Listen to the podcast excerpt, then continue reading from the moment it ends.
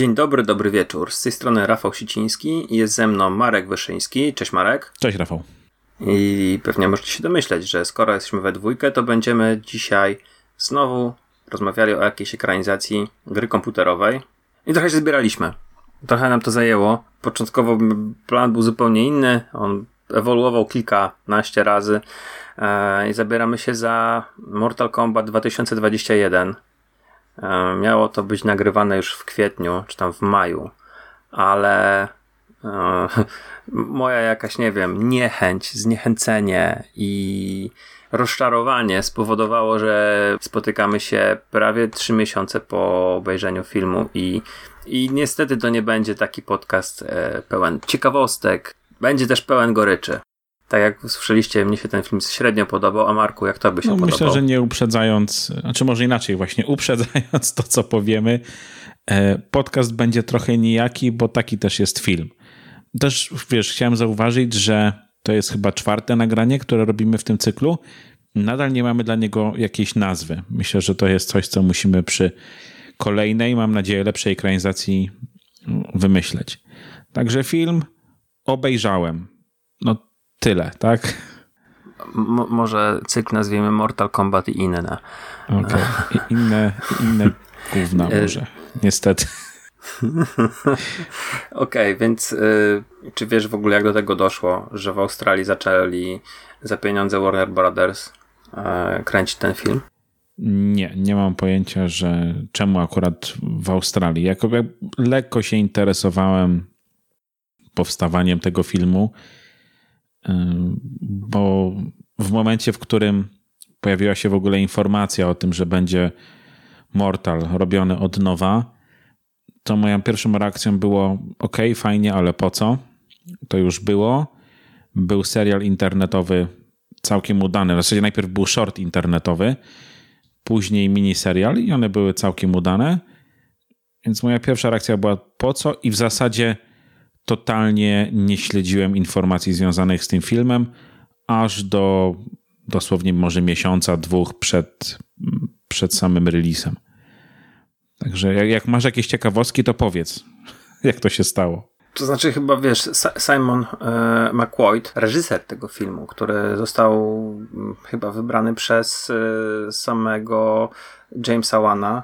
James Wan jest producentem Mortal Kombat. Mhm. E, rok po tym, jak projekt wpadł w ręce Łana, został wybrany na e, reżysera. Jest to jego debiut. On jest Australijczykiem, więc może tutaj możemy dopatrywać się tego, że kręcony był w Australii. Adelaide Studios z lokacją w południowej Australii odpowiadało za produkcję. Zdjęcia odbyły się między wrześniem a grudniem 2019 roku. Cztery lata preprodukcji. -hmm. To jest sporo tak mi się wydaje, że to jest naprawdę sporo jak na ten film. Wspominałeś o współscenarzyście. Tak, no Greg Russo to jest facet, który był związany z tym projektem od samego początku. No, tak jak już wspomniałem, mieliśmy tego shorta Mortal Kombat Rebirth, w którym grał m.in. Michael J. White jako, yy, jako Jax. I zaraz potem dostaliśmy dwa sezony tego miniserialu Mortal Kombat Legacy, tylko typowo internetowego. I zaraz po tym pojawiła się myśl, żeby to właśnie Kevin Tancheron, Tancheron, wybaczcie słuchacze, może jakby morduje to nazwisko w tym momencie. On miał się pierwotnie tym projekcie, projektem zajmować i wtedy na stanowisko scenarzysty został wybrany właśnie Greg Russo. I nie wiem, czy to też była sprawka Łana, czy nie. No, Powiedzmy, że One to jest takim chyba najjaśniejszym punktem w tym wszystkim. Jest takie, można powiedzieć, trochę, może, może już nie dziecko, no ale to jest ktoś, kto jednak zarabia dla Warnera ogromne pieniądze. Więc myślę, że darzą go dużym zaufaniem i dali, czy dają mu wolną rękę w, w rzeczach, których się tyka. E, I Greg Russo jakby cały czas y, z tym projektem był od samego początku, jeszcze z, z czasu chyba Tancherona. No i wytrwał i dał nam ten scenariusz, który finalnie McCoy zekranizował i który mogliśmy podziwiać na ekranach te trzy miesiące temu. Russo w ogóle założył, że będzie to trylogia. Trzy filmy. Pierwszy, który mamy teraz, omawiamy. Mhm. E, tutaj już zdradzę słuchaczom, że on się dzieje przed turniejem. Nie mam tutaj turnieju. Mhm. Drugi film i trzeci film to ma być drugim turniej, a w trzecim po turnieju. Więc taki był zamysł Rousseau, kiedy, kiedy pisał te filmy.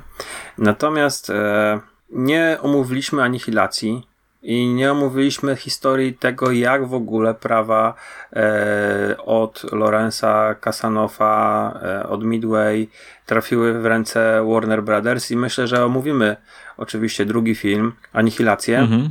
ale to za jakiś czas. No tak, to jest coś, do czego trzeba się bardzo mocno przygotować, bo tamten film on nie ma grzeszków, on jest jednym wielkim grzechem, jeśli idzie o ekranizację gier, czy w ogóle filmy jako takie. I myślę, że tam, tam będzie dużo bardziej wyraziście. Natomiast no tutaj faktycznie, no, znaczy prawda jest taka, że Anihilacja się po prostu nie sprzedała, tak? I nie przyniosła takich wyników, jak powinna, bo pierwotnie mm, Mortal Kombat zrobi nam show i w zasadzie tylko nim, bo to, no i jeszcze Talisa Soto, tak, byli z oryginalnej obsady, to też miała być trylogia. Tylko, że nie wyszło ze względów finansowych. E, no, w każdym razie dostaliśmy to co, to, co mamy teraz. Tutaj tak naprawdę za dużo jakichś historii związanych z produkcją czy preprodukcją nie było. No, jedyne, co, co się gdzieś tam, znaczy, no nie powiem, ciekawego tak naprawdę w, w całej tej produkcji filmu, czy w tym, jak on powstawał, no to jest to, że film dostał rating R, tak, co, co się nie zdarzało w przypadku poprzednich Mortali. Mhm. No jego premiera była w, w trakcie pandemii, tak, no to po prostu dostaliśmy też możliwość obejrzenia tego. Mówię my, ale to nieprawda oczywiście. Amerykanie dostali możliwość obejrzenia tego w domu. My mogliśmy wybrać się do kina, bo to był też jeden z pierwszych filmów, które pojawiły się w kinach po odmrożeniu e, kin. Nawet, nawet nie wiem, czy on nie był w tym pierwszym tygodniu, kiedy kina zaczęły na nowo działać, bo plakaty mnie tam atakowały mhm. zewsząd. No ale powiedz mi, bo ja już trochę jakby nawiązałem do tego. Czekałeś w ogóle na ten film, czy nie bardzo? Bardziej wiesz co? Tak nakręciłem się w momencie, kiedy zaczęliśmy nagrywać i rozmawiać w ogóle o ekranizacjach gier, to w tamtym momencie byłem nakręcony i mm, nawet ta kampania, która była bardzo, bardzo intensywna mm -hmm. w kwietniu. Co chwilę dostawaliśmy Dokładnie. fragmenty, co chwilę dostawaliśmy jakieś sceny. Ja obejrzałem jedną z Kunglao i z Mileną. Mhm. Dostaliśmy w zasadzie cały opening filmu, w którymś momencie był dostępny na YouTubie. Tak. Paru YouTuberów dostało go wcześniej i go oni mogli go opowiedzieć ze szczegółami. Pamiętam, że oglądałem, oglądałem taki filmik, gdzie ktoś ze szczegółami opowiadał całą tą sekwencję otwierającą, którą, nie wiem, tam dwa czy trzy dni później, czy może tydzień później można już było sobie obejrzeć w internecie. No bo faktycznie tak było, tak jak, tak, tak jak ty jakby przez te lata w ogóle od pierwszego posta, który chyba jeszcze na poligami w ogóle zobaczyłem, jakoś mnie to mocno nie, nie parzyło ani nie ziębiło, a w momencie, w którym ta kampania wystartowała i w zasadzie nie dało się e, odpalić YouTube'a, żeby nie dostać kilku powiadomień o tym, co tam się nowego dzieje z Mortalem, nie dostać jakiegoś shorta, e, tych fajnych animowanych plakatów, e, no to w, dla mnie te ostatnie 2-3 tygodnie to był okres naprawdę mocnego podjarania się tym filmem. Przez co rozczarowanie chyba trochę większe. Tak, masz rację. Był taki plan, jedziemy na to do kina, nagramy w samochodzie mm -hmm. podcast, ale właśnie ja dopiero chyba tak, tak ten ostatni miesiąc, marzec, kwiecień, ten przełom, mm, gdzieś tam sobie zacząłem coś śledzić, ale też, tak jak wspomniałem, starałem się nie przesadzać. A... No ale to co? To pogadajmy o samym filmie, co? O, bo może najpierw o obsadzie, o castingu, bo nie będziemy rozmawiali o grze. O grze tak. rozmawialiśmy w pierwszym podcaście z cyklu. Jest Mortal Kombat e, omówiony. I może najpierw bez, bez tej kontrowersji, e, tylko od tych naszych ikonicznych postaci zacznijmy, co? Okej, okay, no to Sub-Zero i Scorpion, dwie ikoniczne postaci, tak naprawdę, które są, których relacja czy konflikt są, można powiedzieć, częścią tej osi fabularnej, mm, czy w zasadzie są osią tej fabuły. Tam się pojawiają inne postacie, ale jednak cały czas tu mamy Sub-Zero, czy Bihana i Skorpiona, czy, czy Hanzo Hasashiego. Bo to jest super, bo to są imiona, które padają w, w samym filmie, więc dla jakichś takich geeków mortalowych, no to to jest super, że mamy scenarzystę i z tego, co się orientuję, no to tak samo było w przypadku reżysera, ludzi, którzy są podjarani tematem i są podjarani tą, e, no można powiedzieć taką trochę jarmarczną, ale mimo wszystko mitologią e, Mortala, tak? I to są dwie chyba najjaśniejsze i największe gwiazdy tego filmu, tak? Bo mamy Zgadzę się z tym. Hiroyokiego Sanadę w roli Skorpiona czy, czy Hanzo e, i Joe Taslima w roli Bihana, tak? I Hiroyuki Sanada to jest no, świetny aktor, po prostu. Tak? To, jest, to jest fantastyczny aktor, który zrobił chyba sobie ten projekt czysto hobbystycznie. A Joe Taslim też jest fajnym aktorem, a dodatkowo też jest y, facetem, który się pojawiał w kinie kopanym, tak? I w no jednym z no, najlepszych kopanych filmów kopanym. ostatnich lat. Tak, tak, tak, tak, jak najbardziej. E, Raid to jest, e, no jak, tak jak pewnie o Raid chciałeś powiedzieć, jeden z najbardziej Dokładnie. widowiskowych filmów, ale też przychodzi po nas noc. To jest Indonezyjczyk, więc e, oni tam po tym jak e, Edwards e, robił Raid, Mhm. Um, ta, ta ekipa, no bo tak naprawdę Evans, przepraszam, nie Edwards, Gareth, Edwards. Gareth Evans. Evans. Mhm e, robił, robił raid, to ta ekipa tam gdzieś tam została i oni robią, okazuje się, nie tylko bardzo intensywne kino, ale też e, te choreografie mają naprawdę coraz, coraz, coraz ciekawsze. Mm -hmm. ja mm, ta Slima może nie śledzę, ale widziałem go, bo on występował przechodził przez e, jakiś taki zachwyt Hollywoodu i trafi do Szybkich Wściekłych 6 e, ci tak. ludzie. E, później był w Star Treku, e, HBO robi Wojownika, tak? Na podstawie scenariusza Bruce'a Lee podobno to jest serial. No tak, bo tam Taslim jest głównym bohaterem, nie? On jest chyba mm, centralną Dokładnie. postacią tego. Także on gdzieś tam, ten Hollywood udaje mu się już podbić. Ja go widziałem w rejdzie bardzo, bardzo fajny e, aktor.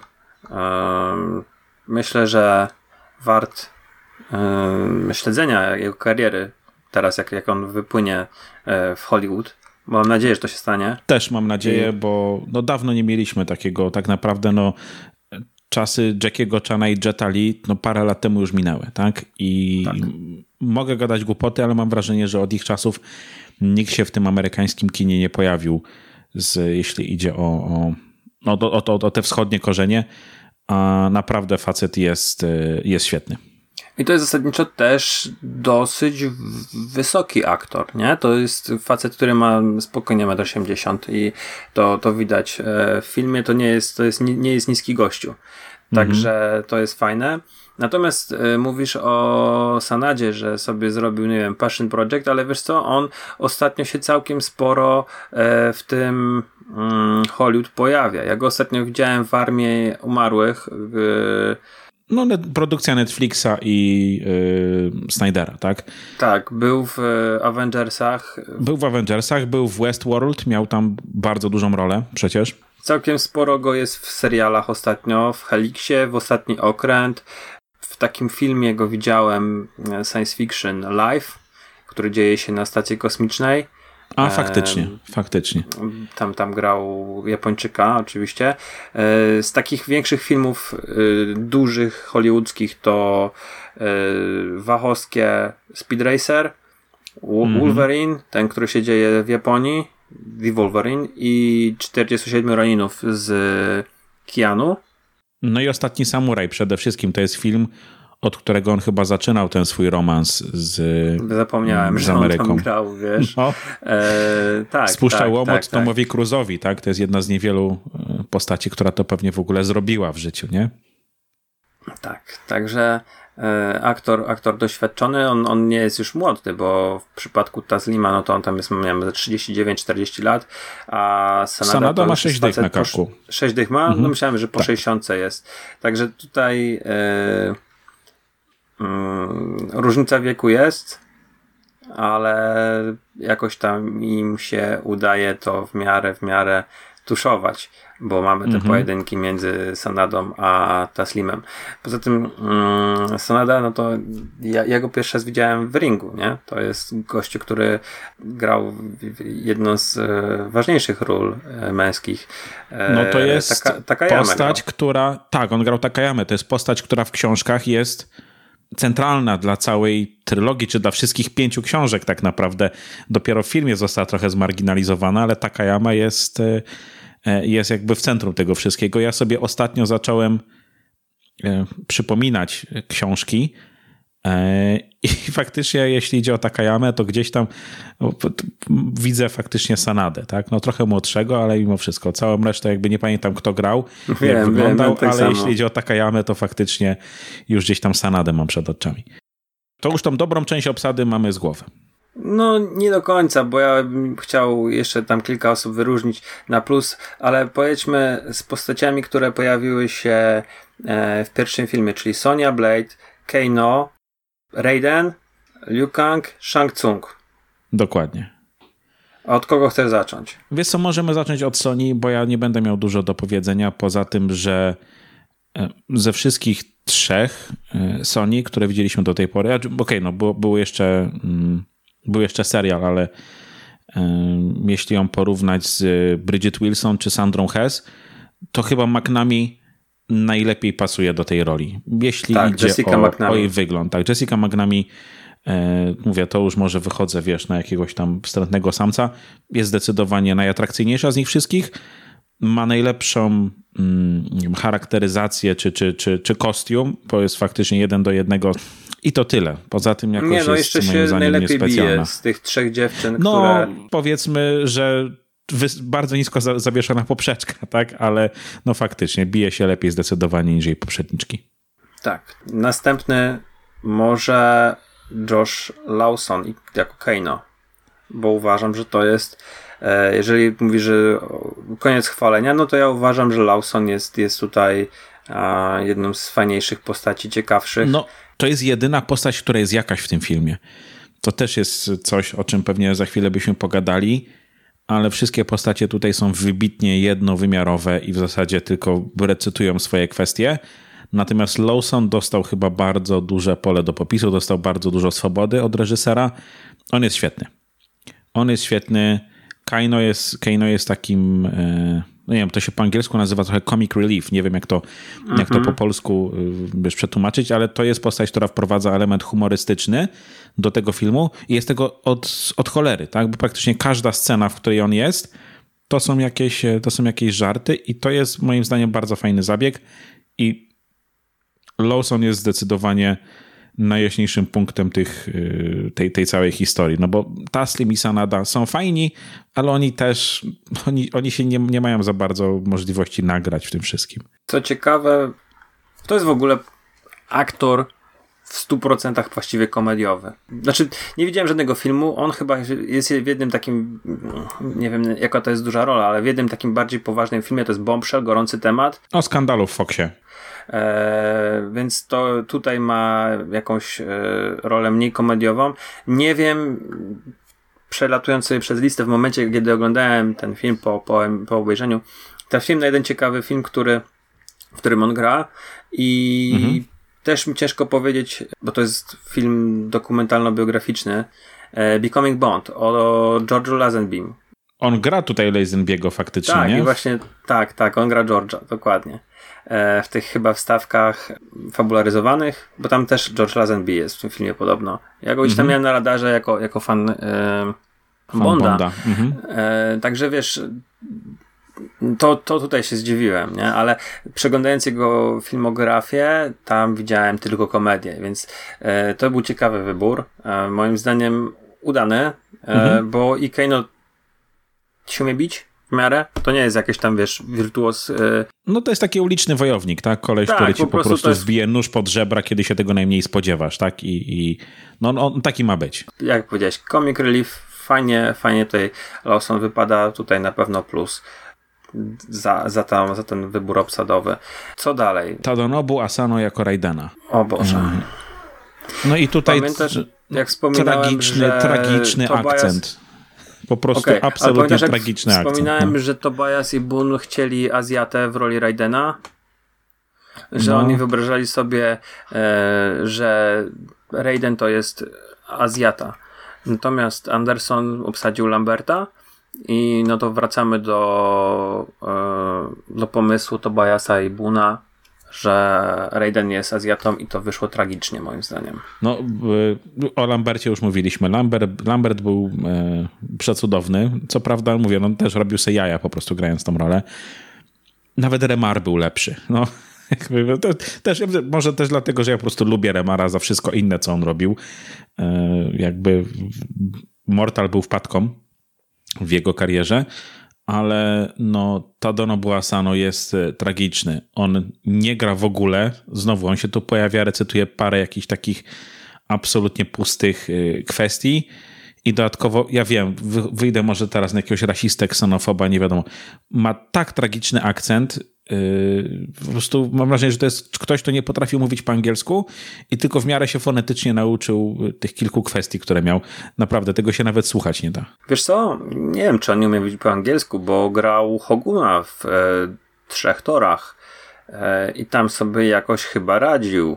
Chyba, że go zdabingowali. Wiesz co, nie wiem, nie wiem, ja mogę się mylić, po prostu mówię, dla mnie to tak brzmiało. E, Ale masz rację.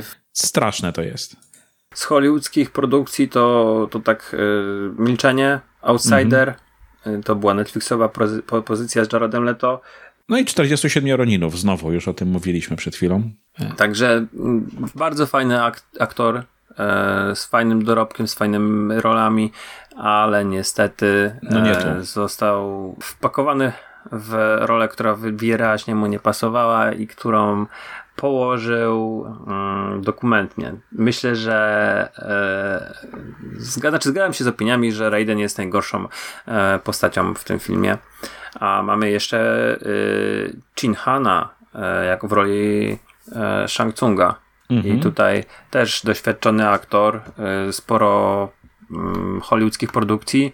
Między innymi w, niedawno mogliśmy go oglądać w Ghost in the Shell jako Togusa. To jest fajny aktor, to jest naprawdę mm, też zdolny aktor. O, nawet podkładał głos w Sleeping Dogs. E, bardzo fajnej grze swoją drogą. Jest to, no, grę na pewno kojarzysz i mam nadzieję, że tak, słuchacze tak, tak. też, bo to jeden z fajniejszych tytułów z e, siódmej generacji. Mhm. Dziejący się w Hongkongu. No tak, ale faktycznie no, ma dość duży dorobek i znowu. Mm, znaczy, mówię, wiesz, to, to, jest to, to jest to, co można powiedzieć o każdej postaci w tym filmie. On nie dostaje nic do grania. No to, to, to, to co on ma tutaj zrobić, poza znowu mówię, e, wyrecytowaniem kilku kwestii jakimś takim groźnym, ponurym głosem e, i, i, i jedną głupią sceną, gdzie unika kapelusza, e, to tak naprawdę on, on nic więcej nie ma, więc znowu fajny aktor z dużym dorobkiem i znowu zmarnowany. Mhm. No i mamy nowego Liu Ludilin. Ta. To też jest aktor, który miał możliwość pokazania się w produkcji hollywoodzkiej. Był czarnym wojownikiem w Power Rangers, czyli umiał się bić, tak? To, to -hmm. na pewno przemawiało za nim. Ja go w niczym wcześniej nie widziałem. To był dla mnie pierwszy kontakt z nim. Ja widzę, że on ma jakąś małą rulkę w Aquamanie też. Ja nie, nie, ja nie oglądałem Power Rangersów, więc też nie. Odpuściłem sobie niestety ten film, więc go tam nie widziałem. A w Aquamanie może on gdzieś tam miga, jakby totalnie mi nie, nie zapadł w pamięć. Ten wybór jest mm, myślę podyktowany tym, że on w jakimś innym filmie o sztukach walki, e, polowanie na potwora chińskim, mm, gdzieś tam miał rolę, umiał się bić, bo, bo czarny wojownik. Także mm. myślę, że to nie było przypadkowe, ale e, mam mu trochę, trochę do zarzucenia. Liu Kang w jego wydaniu był, nie chcę powiedzieć wymoczkowaty, ale nie widziałem żadnej, żadnej charyzmy w tym chłopaku. On, co, nie, on jest przede wszystkim nadęty. Yy, on też znowu wygłasza bardzo dużo takich nie wiem, głębokich, oświeconych kwestii bo dostaje tak trochę takich, takich, takich, takich, nie wiem, takiej podbudowy może filozoficznej tego, tego całego turnieju mhm. i tego, czym jest ta świątynia światła i tak dalej, i tak dalej. ale on to znowu gra, czy wygłasza w taki, mówię, absolutnie nadęty sposób, e, jakby wiesz, e, świętszy niż wszyscy do, dookoła niego, no totalnie mi nie podszedł mhm.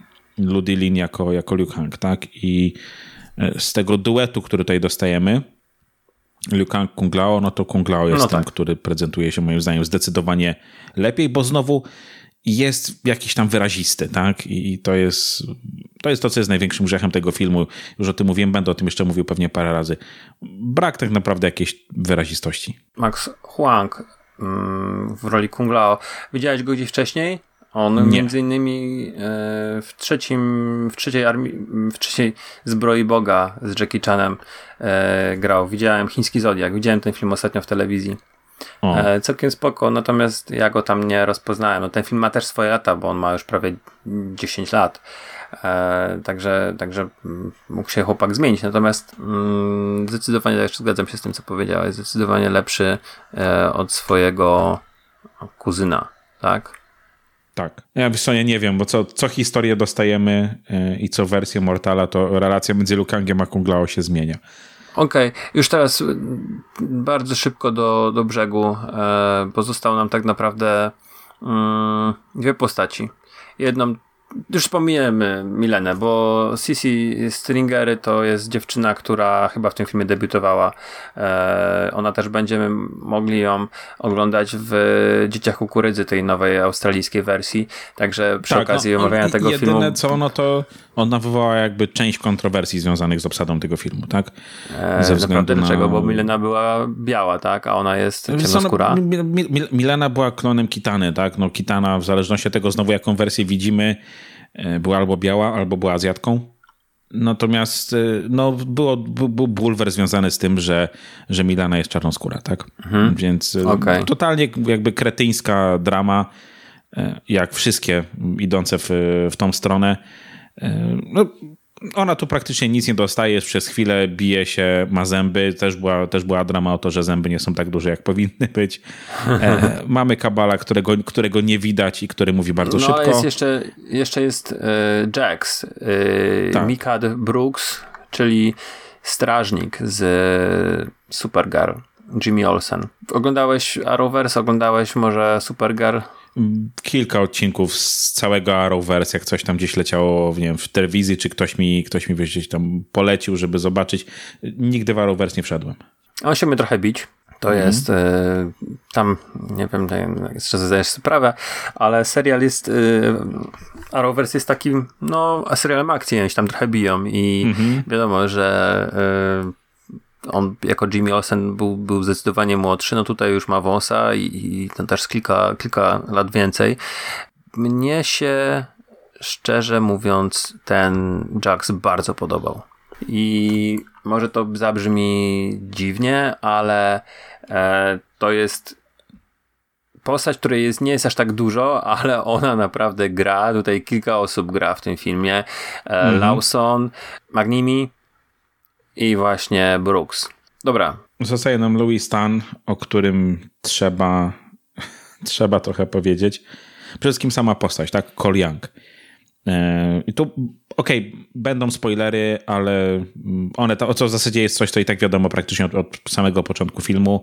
To jest jakiś potomek Hanzo Hasashiego, tak? I on jest też centralną postacią tego filmu co z moim, z moim, z moim zdaniem było nawet całkiem fajnym zabiegiem, bo nie dostajemy znowu tego samego, co już widzieliśmy i co było tłuczone w filmach, w serialach, w grach komputerowych po prostu do pożygu, tylko dostajemy jakby postać z zewnątrz, która jest obserwatorem tego wszystkiego, tak? I e, przez co możemy jakby obserwować tylko w zasadzie tą akcję. Tak, no on jest... reprezentuje y, widza. Tak. Który wchodzi nie tylko w świat filmu, ale w całą w ogóle mitologię Mortal Kombat, która jest dwudziestoletnia i która ma dwudziestoletnia, trzydziestoletnia jest prawie. Tak. I która ma wyznawców na całym świecie i potrzebuje nowy widz, yy, nie czuć się zagubiony i wejść w ten świat yy, z kimś, kto, kto jest też nowy. Mhm. No i on tak samo jak widz w trakcie seansu jest totalnie nijaki. Mogłoby go tam nie być. Louis Stan nie gra w ogóle. E, nie ma, nie ma w ogóle, to jest zero emocji. on się chyba potrafi trochę bić, no bo tutaj Young jest w ogóle fighterem MMA, któremu nie idzie, ale który później odnajduje w sobie e, tą swoją e, no, umiejętność walki, tą swoją moc, to swoje chi, czy jak to tam jest nazywane w tym filmie, nie wiem i nie pamiętam. E, no nie wiem, jakby kontrowersja kontrowersją, dużo, wielu ludziom się nie podobało to, że w ogóle pojawiła się taka postać, bo przecież w samym uniwersum Mortala było bodajże 99 chyba dokładnie postaci i każdą z nich można było wybrać na, na lida tego filmu. No tutaj, tutaj dostajemy Cola Younga, który jest zagrany w sposób żaden. Zgadzam się. Człowiek pozbawiony absolutnie charyzmy. No, Do tej i... pory chyba żadnej głównej roli nie miał. Widziałem go w, w serialu W Assassins. Naprawdę nic tam nie pokazał. W Deadpoolu ginie w ciągu 10 sekund od pojawienia się. Mhm. On gra Shatterstara, tego z zielonymi włosami, ale dobrze kojarzę. Okej, okay. bo on w ogóle to jest w ogóle jakiś kaskader, nie? On ma jakby takie kaskaderskie doświadczenie z tego, co widzę w właśnie Szybkich i Wściekłych, mm, Piratach z Karaibów.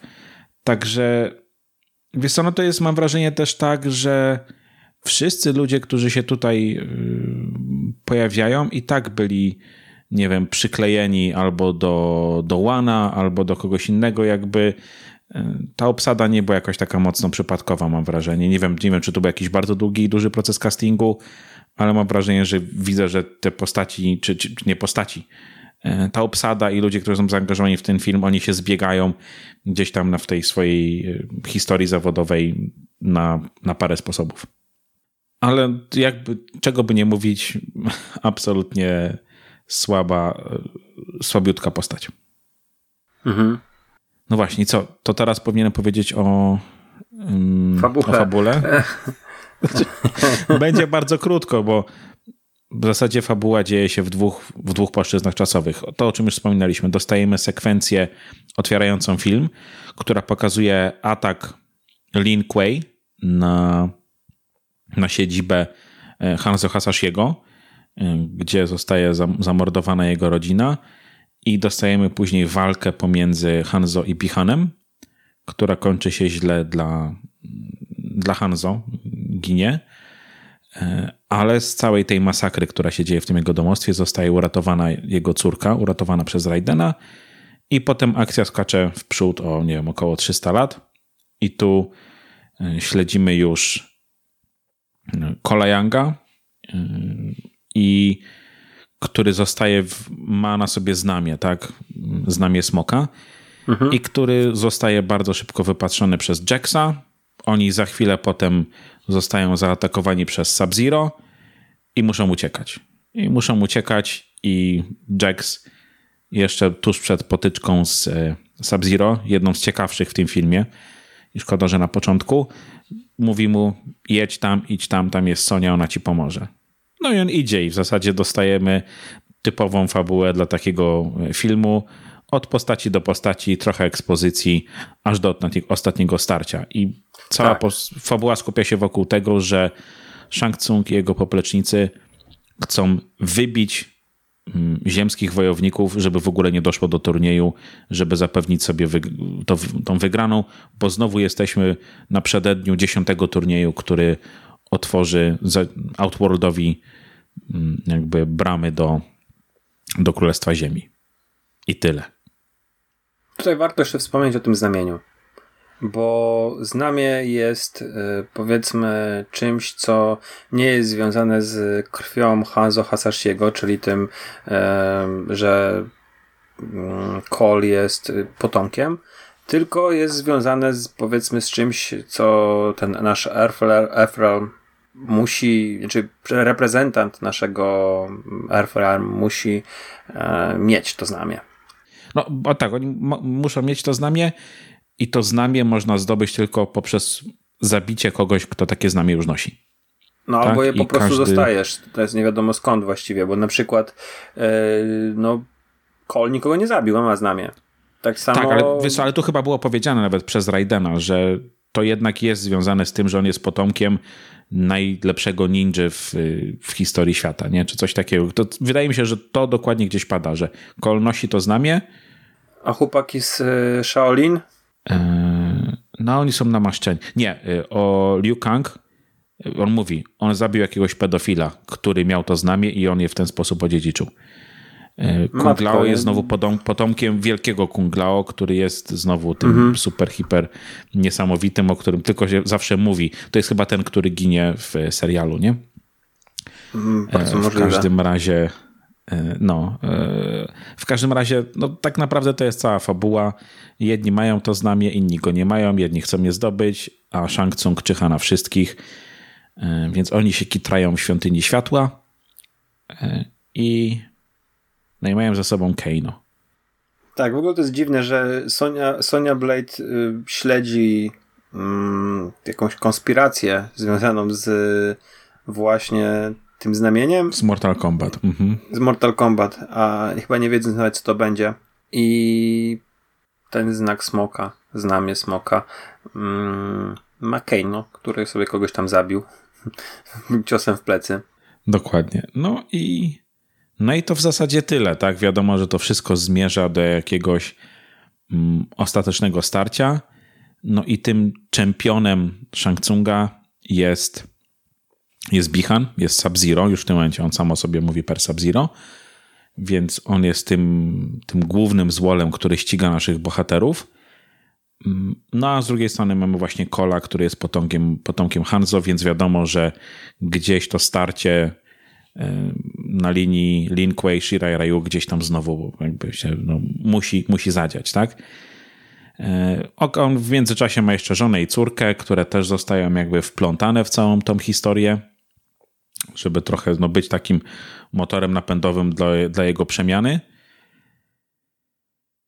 I w zasadzie to jest to, co żeśmy zarzucali pierwszemu filmowi, y, że on nie miał fabuły, tylko był zlepkiem walk, tak? Y, od walki do walki. Więc tutaj mamy odrobinę fabuły, która podprowadza nas do tego, że mamy w końcu walki jeden na jeden, czyli w zasadzie dostajemy i tak turniej bez turnieju, gdzie każdy z naszych dobrych bohaterów tłucze się z kimś z, z tych złych. I w zasadzie chyba możemy trochę powiedzieć o tych walkach teraz. Podobały ci się? To zależy. Zależy, o której mówimy walce. Wiesz co? E... Zacząłbym od tego, że początek jest super. Czyli ta walka e, Bihana i Sanzo. Tak, ale to też nie jest to, co widzieliśmy w rajdzie, gdzie te walki były bardzo brutalne, bardzo dynamiczne. Tam się czuło po prostu, że komuś się działa krzywda ale tutaj, a te walki, które dostajemy tutaj, to są takie. To jest jakaś dźwignia, jakiś blok. E, I to, to te walki wyglądają trochę, trochę spokojniejsze tutaj. Tak, jest bardzo fajna, ale ja się spodziewałem czegoś więcej po tej walce. No w ogóle była kręcona w takim dziwnym ujęciu. Nie była w pełnym planie, była kręcona z tego co pamiętam w bardzo dużej, bardzo dużej części od pasa w górę. Także nie było tej mhm. pracy nóg i to było takie, no myślę, że ograniczenie jednak Sanady. Tak, to było widać, że to było ułożone pod Sanadę. Mówię, tam faktycznie, yy, tak jak mówię, to były głównie jakieś dźwignie, bloki yy, i, mhm. i, tego typu rzeczy, nie? To bardziej przypominało, kurczę, jakieś, yy, nie wiem, jiu-jitsu, zapasy, czy to szło w tą stronę, nie? W tą stronę, a nie w stronę mm, takiego, no powiedzmy, kina typowo kopanego. A mimo wszystko Ni bardzo fajne. O, może no, to było. To, może to był tak. ten styl walki ni ninjitsu. E, później mieliśmy walkę Kola. Ja się nie znam na MMA, nie oglądam, ale mhm. mogę powiedzieć o tej walce, że była emocjonująca. Początek w ogóle jest, jest e, powiem tak, dopóki nie trafiają do tej świątyni światła, to ten film moim zdaniem miał zdecydowanie e, więcej atutów. Tak, on się później wykłada na pysk walka Kola była spoko. I mimo, że to nowa postać, ja, ja starałem się to tak tłumaczyć sobie, że to jest właśnie wprowadzenie dla nowego człowieka, nowego odbiorcy. No jednak e, nie wszyscy muszą mm, grać. To jest duża marka, ale no niestety bijatyki chyba już nie są tak popularne, jak były te 20 lat temu. W związku z czym e, to jest ktoś, kto ma wprowadzić nowego widza. Mhm. Wytłumaczyłem sobie, sama walka była emocjonująca. Później mamy mm, Sub-Zero kontra Jax. Bardzo konkretna, bardzo efektowna, super efekty, jeżeli chodzi o Sub-Zero. Tutaj muszę pochwalić. No, z fajnym zakończeniem, no. Tak, z fajnym zakończeniem, tak, tak, bardzo to jest fajne, e, gdzie mm, widzimy jak konkretnym, potężnym zawodnikiem jest Sub-Zero. I później mamy Reptile'a, który nie nazywa się Reptile, ma Shang Tsung nazywa go Sizot. Sizot? Sizot. Tak. No dokładnie, Sizot. Ale to jest Reptile. My doskonale wiemy, że to jest Reptile. To jest mm -hmm. po mhm. prostu Shang Tsung miał coś w buzi, dlatego tak to powiedział. Dokładnie. Która e, jest walką z Colem, Sonią i z Kano. Kano. I uważam, że jest naprawdę fajna. Tak. Fajnie pomyślana. Fajnie zakończona, no bo dostajemy tak. fatality znowu, tak? I, I to też można by od razu powiedzieć. Każda walka praktycznie w tym filmie jest skończona fatalem, tak? I, i o to chodziło. Mm, I mówię, ta znowu jest fajna, y, jest trójka, jest pomysłowa. Przede wszystkim jest, y, jest pomysłowa, tam się dużo dzieje, jest trochę ganiania się po tym, po tym domu. Y, to nie jest jakby zwykły przeciwnik, on jest w jakiś tam sposób trudny ze względu na te swoje moce i to jest całkiem fajnie zrobione. No ale później trafiamy do Świątyni Światła, mamy sparingi, które nie są ciekawe. Nie. Mamy konfrontację z, z ekipą Shang Tsunga i to zależy, ale e, to, co dzieje się na arenach, nie będziemy omawiali też tutaj od razu słuchaczom chcę powiedzieć, że nie będziemy zdradzali wyniku tych wszystkich walk, nie powiemy kto zginie. To jest nowy film. Mogliśmy się bawić w takie dokładne omawianie e, filmu, tak mi się wydaje przynajmniej Marku. Chyba nie, chyba nie będziemy mhm. zdradzali wszystkiego. Myślę, myślę, że nie ma co. Y, no, mówię, to, to, to co ja już zdradziłem, że każda walka kończy się fatalem. Nie zawsze po stronie tych, y, tych złych. I to jest fajny zabieg. Natomiast, tak jak powiedziałeś, to co się dzieje z tym filmem od momentu, jak oni się pojawiają w tej świątyni, gdzieś tam się bunkrują, to moim zdaniem tempo mocno spada i ten pazur w tym filmie, który go gdzieś go tam ratował, on mocno spada. Bo dla mnie od tego czasu, może z wyjątkiem tej ostatecznej potyczki, to są, to wszystko jest bardzo nijakie, i to jest takie krótkie, szybkie, łatwe podprowadzenie po to, żeby walka zakończyła się fatality, tak? A I... które to jest ostateczna, ostateczna potyczka, o której mówisz? No, e, o Hanzo, Bihan, Bihan okay, i Hanzo, tak? I, I Cole, no bo to jest taka znowu, to mhm. ona też jest całkiem fajna właśnie przez to, że jest więcej tych dynamiki, mamy tych fighterów trzech, natomiast wszystkie te, te pozostałe, one są takie sobie. One się mają zakończyć w efektywny sposób, i one się kończą w brutalny sposób, który wpłynął na, na rating tego filmu. Natomiast same walki, gdyby nie to, jak one się kończą, spokojnie mogły się pojawić w filmie PG-13, mi się wydaje. Mhm. Bo tam naprawdę tam nie ma tej brutalności, tam nie ma tego poweru, tam, tam nie ma tego, tego pieprznięcia, tak, którego bym się spodziewał po tym. Końcówka jest każdej walki jest brutalna i krwawa, bo taka ma być. Ale to, co do niej prowadzi, jest, jest w dużej mierze takie sobie. Jest coś takiego w tym filmie jak Arkana. E, jest to specjalna moc, jakaś siła, która. No właśnie, jest ja mówiłem chi, tym... przepraszam. Z Kung Fu Pando mi się pomyliło. E, jest, jest, jest unikalna dla każdego, który, który ma e, to, to, to znamie. Gdzieś tam w Keino się budzi laserowe oko. Cole ma coś, co można wyjaśnić jako złotą zbroję, E, jest Ale z ostrzami. To, jest to jeszcze, no dostaje takie właśnie dwie tomfy do tego. I, I każdy z nich tam rzeczywiście z tych wojowników ma, e, ma coś takiego. W pewnym momencie pojawiają się, bo w ogóle z, z, w tej całej świątyni światła nagle pojawia się Jax. W ogóle nie wiadomo jak to się stało. Po prostu tam magicznie się transportował po, tym, po tej mhm. walce z Sub-Zero. I on ma takie protezy, które. Takie śmieszne mu... te protezy, którymi nawet tak. nie jestem w stanie, nie wiem, filiżanki podnieść, nie? Tak, Więc... ale te chyba Arkana, Arkana. Tak, jego moc z... jest taka, że dostaje lepsze siłowniki do tych, do tych łap, tak, nie? I to jest dostaje takie... rozbudowane protezy, to jest bardzo... Wszystko jest właśnie... Wprowadzenie tych arkana, arkanów, arkany jest dla mnie yy, głupie, Kurde, no tłumacz, wiesz, to jest, to jest yy, taka moc Mogliśmy, mogliśmy, wiesz co, powiem w ten sposób, mogliśmy łyknąć to, że istnieje sobie tam w tym świecie tak rozbudowana cybernetyka, że ktoś taki jak Kabal może istnieć, może ktoś istnieć taki jak właśnie Jax z takimi metalowymi rękoma. I mhm. mm, a zostawmy sobie w tym e, takim duchowym, e, mistycznym elemencie tą markanek, że właśnie no, Liu Kang potrafi e, zapalać, potrafi firebole rzucać, a Kung Lao potrafi... No może smoka z... zrobić, nie? Tak, a Kung Lao potrafi rzucać kapeluszem jak bumerangiem. No dobra, o, w, nawet ten laser jest w stanie kupić, ale mówię, kurczę, no e, jest to dla mnie e, niepotrzebny zabieg, niepotrzebnie chcąc, nie wiem, to, to, jest coś takiego, że mamy film, gdzie ludzie rzucają kule ognia i jakieś e, sprężyny laserowe z rąk, czy mają -hmm. laser wokół i e, to jest trochę, powiem ci coś takiego, to jest tak jakby trochę się wstydzili tego, więc musieli coś wymyśleć. Właśnie, oni musieli mogli to po prostu zostawić. Tak, tak mogło nie, po prostu nie, być. Nie tłumaczyć i, tego, tak. I dokładnie, i to by grało lepiej. Każdy by, każdy by wiedział, że to jest fantastyczny film, e, fan, znaczy fantastyczny, mówię fantazy film, e, gdzie tak. mamy Boga Piorunów, gdzie mamy jakiegoś gościa, który wysysa duszę, gdzie mamy właśnie facetów, e, cyborgów i, i każdy by to łyknął.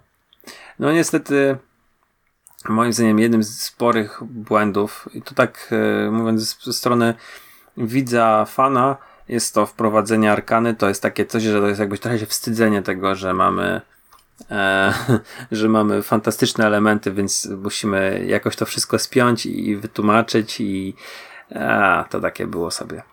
I chciałbym poruszyć jedną rzecz, bo była jedna postać w pierwszym filmie, której poświęciliśmy sporo czasu, ona się pojawia również tutaj. To Goro. Goro. Tak, tylko w, warto było mu poświęcić dużo czasu w przypadku pierwszego Mortala, natomiast w przypadku tego, mm, no okej, okay, tu jest pełne CGI i ono może nie razi jakoś potwornie, chociaż absolutnie nie uważam, że było dobre. No i dostajemy znowu krótką, szybką walkę pomiędzy Kolem a, a, a Goro. I Goro był w pierwszym Mortalu on był naprawdę takim mega trudnym, mega wielkim przeciwnikiem, na którego Johnny musiał znaleźć sposób, który wymordował całą rzeszę ludzi przed nim. A tutaj jest po prostu kolejną popierdółką, która dostaje trzy plomby w ryj i tak naprawdę tyle.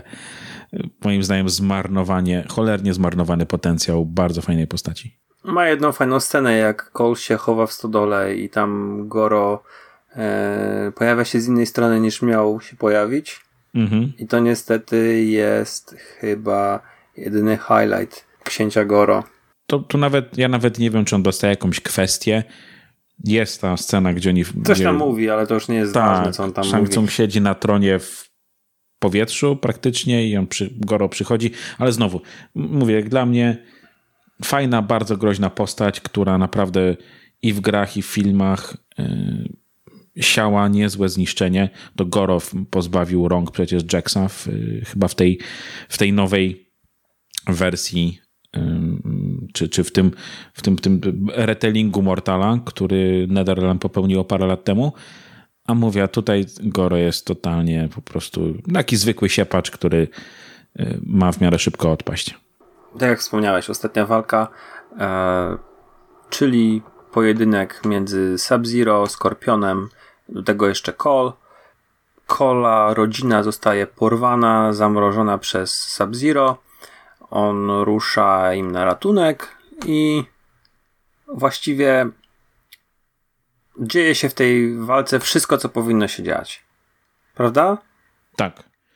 Tak, jest krwawo, jest dynamicznie, jest brutalnie, jest ikonicznie, bo dostajemy to, czego jeszcze w Mortalu nie mieliśmy. Znowu, poza serialem, tym, tym internetowym, czyli dostajemy to, co jest jakby osią tych, tych gier od, od dawna, czyli konflikt pomiędzy Sub-Zero a, a Skorpionem dostajemy tutaj faktycznie walkę, tak? kiedy oni się dwaj ze sobą, ze sobą tłuką i to jest naprawdę bardzo fajnie zrobione.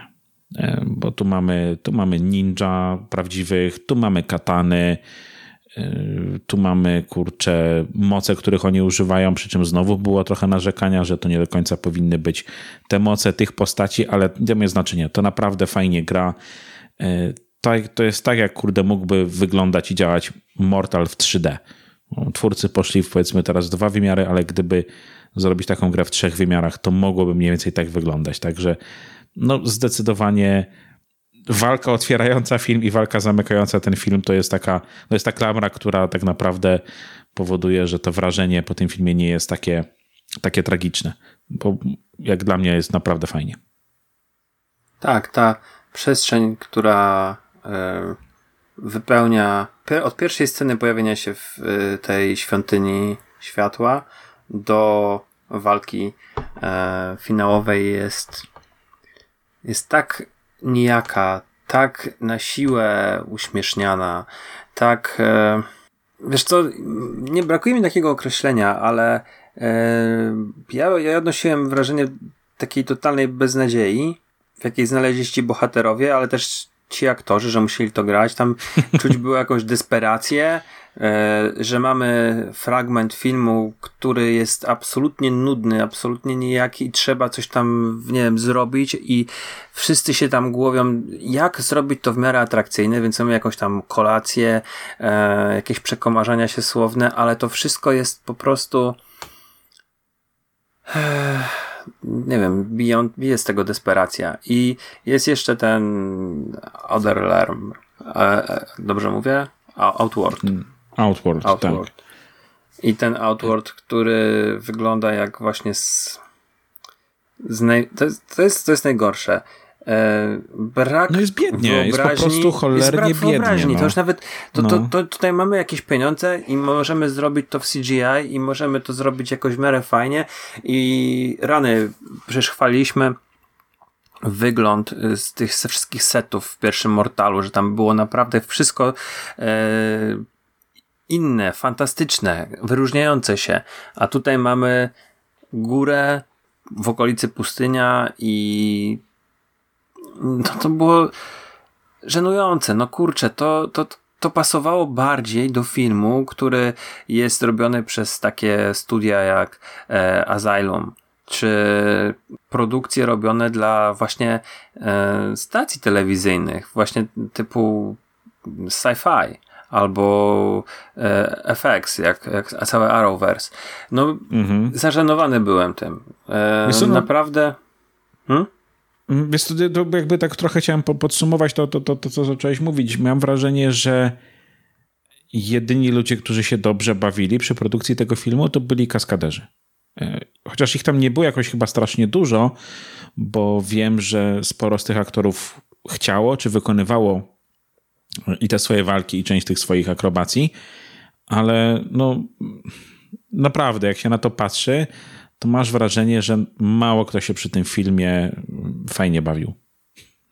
Bo po prostu dostali pieniądze, musieli to zrobić, zrobili, ale ja absolutnie nie czuję tej, tego fanu. Tak jak no, można wiele, i zresztą zarzuciliśmy bardzo wiele Andersonowi i, i tamtej obsadzie i, i kurczę, no, temu jak ten Mortal wyglądał w tym 95. No ale ja mogę o tym filmie mówić, że on miał jednak tonę uroku. Tonę uroku i tak czuć było serducho, które było w to wsadzone. A tu ni cholery. Trochę miałem problem z tym, e, mówiąc, jeszcze mówiąc o walkach, bo powiedziałem, że mi się podobały, to wiedziałem jak zależy które, ale y, trochę na y, ilość tych postaci, która po prostu była y, wrzucona przeciwko tym naszym bohaterom. Mhm. I nie chodzi mi o to, że, że, że, że źle, że były, tylko wolałbym popatrzeć sobie na fajnie, fajną choreografię i walkę, która miałaby e, początek i koniec, a nie zestaw kilkusekundowych e, scenek poprzetykanych między sobą. Niektóre ujęcia miały naprawdę pół sekundy, sekundę. Mhm. Tak, te walki są króciutkie. Naprawdę, te walki są kurde mega krótkie. Ale właśnie Jakby tak na nie moment, spojrzeć. w pewnym momencie się dzieje kilka jednocześnie, no nie? Tak. I to mi przeszkadzało. To nie było fajne. To było Coś takiego możesz zrobić, jak masz, nie wiem, właśnie wspomniane Power Rangers, że tam się ci wojownicy biją z y, kitowcami i masz, mm -hmm. wiesz, takie kilkusekundową walkę czarnego, później e, tego niebieskiego, czerwonego. To, to coś takiego przechodzi. Natomiast tutaj mamy właśnie mm, bohaterów, którzy mają tu całe legacy za sobą chcesz zobaczyć, wiesz, fajną choreografię, e, chcesz zobaczyć fajnie wyprowadzone kopniaki Lukenga, chcesz zobaczyć e, to samo u Kunglao, a to było takie poszatkowane.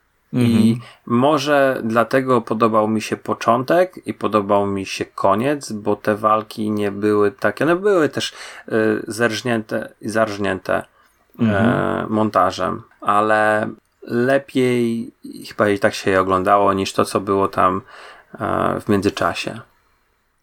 No myślę, że na, wiesz, walki robione mastershotem to nie ma co w Mortalu liczyć. To jednak nie ten skill u tych naszych aktorów.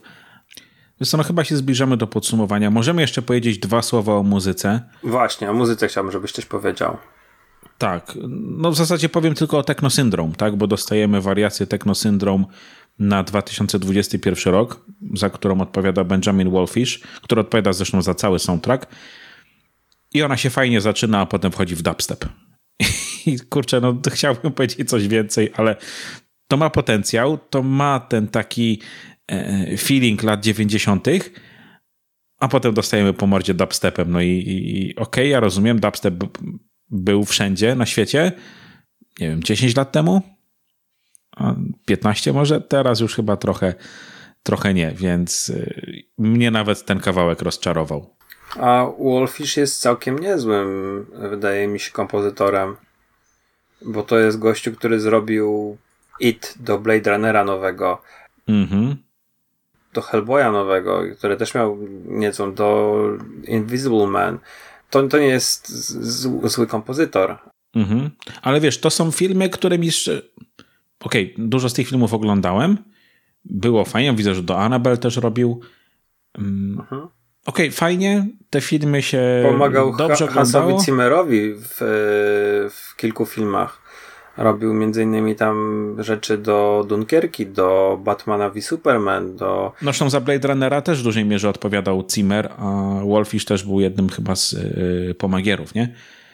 Ale no mówię, to, to były często są traki, które były fajne, ale jakoś nie, nie zapadały wybitnie w pamięć. Tu dostał nie powiem ikoniczny soundtrack, ikoniczny kawałek, tak? Coś, co już jest tam od 30 lat z ludźmi i dość dużo mówiliśmy o muzyce w przypadku poprzedniego Mortalowego podcastu. I wiesz, ja ten cały soundtrack przesłuchałem kilka razy. To jest fajna muzyka, która sobie leci w tle. Mówię, ja zarzuty mam przede wszystkim do, do tego zarżnięcia trochę techno-syndrom, bo mi się to nie podoba. Rozumiem. I tak jak Marek wspomniałeś yy, na początku, że to będzie trochę nijaki podcast, jaki ten film jest. Że jest nijaki, jest rozczarowaniem, nie wiadomo do kogo to jest, bo teoretycznie wiele rzeczy wskazuje na to, że to było robione dla fanów, ale. Fani marudzą, fani marudzą, bo tu się wiele rzeczy kupy nie trzyma, jakby jak się chciał trzymać ja mitologii, dziwię, to, to, to mógłby się trzymać. Film. Tak, tak, to, to nie jest dobry bo film. To nawet nie jest dobry Mortal Kombat i to nie jest dobry film. Nowych absolutnie ludzi nie chwyci, bo nie ma czym. Parę rzeczy w tym filmie gra i trzeba mu to oddać i to są głównie... Ale nie aktorzy. Nie, nie, znaczy no... Przepraszam, Josh Lawson się stara, naprawdę, dajmy mu to. Mm -hmm. No dobra. tak, tak. Ale, ale tak, no zgadzam się. Y, aktorzy jednak nie. No zmarnowany potencjał, po prostu zmarnowany potencjał, aczkolwiek film zarobił pieniądze. I tak naprawdę to chyba wystarczy, bo raczej dostaniemy trylogię. Coś, co się nie udało za pierwszym razem. To, jest tego, ciekawa wiem, sprawa. To dwójka już chyba gdzieś tam się dzieje, nie? Ale właśnie, bo e, chyba będzie nawet nie tylko trylogia, ale chyba będziemy mieli jeszcze osobny film o Johnny Cage'u że to jest poza tą trylogią, to jeszcze będzie jeden film z Johnny Cage'em. Bo, bo zapowiedziany jest ten aktor, tak? Jest, jest jego tak. postać właściwie zapowiedziana, ale ma to, ma to być osobny film i druga część ma być też e, w planach, także jestem w, w szoku naprawdę. Jeżeli, że, że ten, ten Mortal Kombat tegoroczny e, wykiełkował w dwa jeszcze osobne filmy, bo ja bym e, szczerze pogrzebał markę na, w kinach na kolejne 20 lat. Wydaje mi się, że gdyby nie pandemia i że jednak gro wpływów, które HBO czy Warner z tego miał, były właśnie ze streamingu, e, to ten film dostałby po kina, w kinach po dupie. Znaczy, no, I tak dostał, bo go tam prawie nie było. Ale no mówię, no, żyjemy w trochę takich właśnie dziwnych czasach, nie? że jednak przez to, że no, te ostatnie dwa lata, czy zwłaszcza ten rok, no to jest przede wszystkim streaming, jeśli idzie o premiery e, to, to on dużo, dużo zebrał, bo dużo ludzi i tak to HBO już miało, więcej gdzieś tam obejrzało. Nie było to jakoś szczególnie drogie, żeby kupić, czy pewnie jakieś połapali się na jakieś darmowe okresy, cuda na kiju, nie wiem.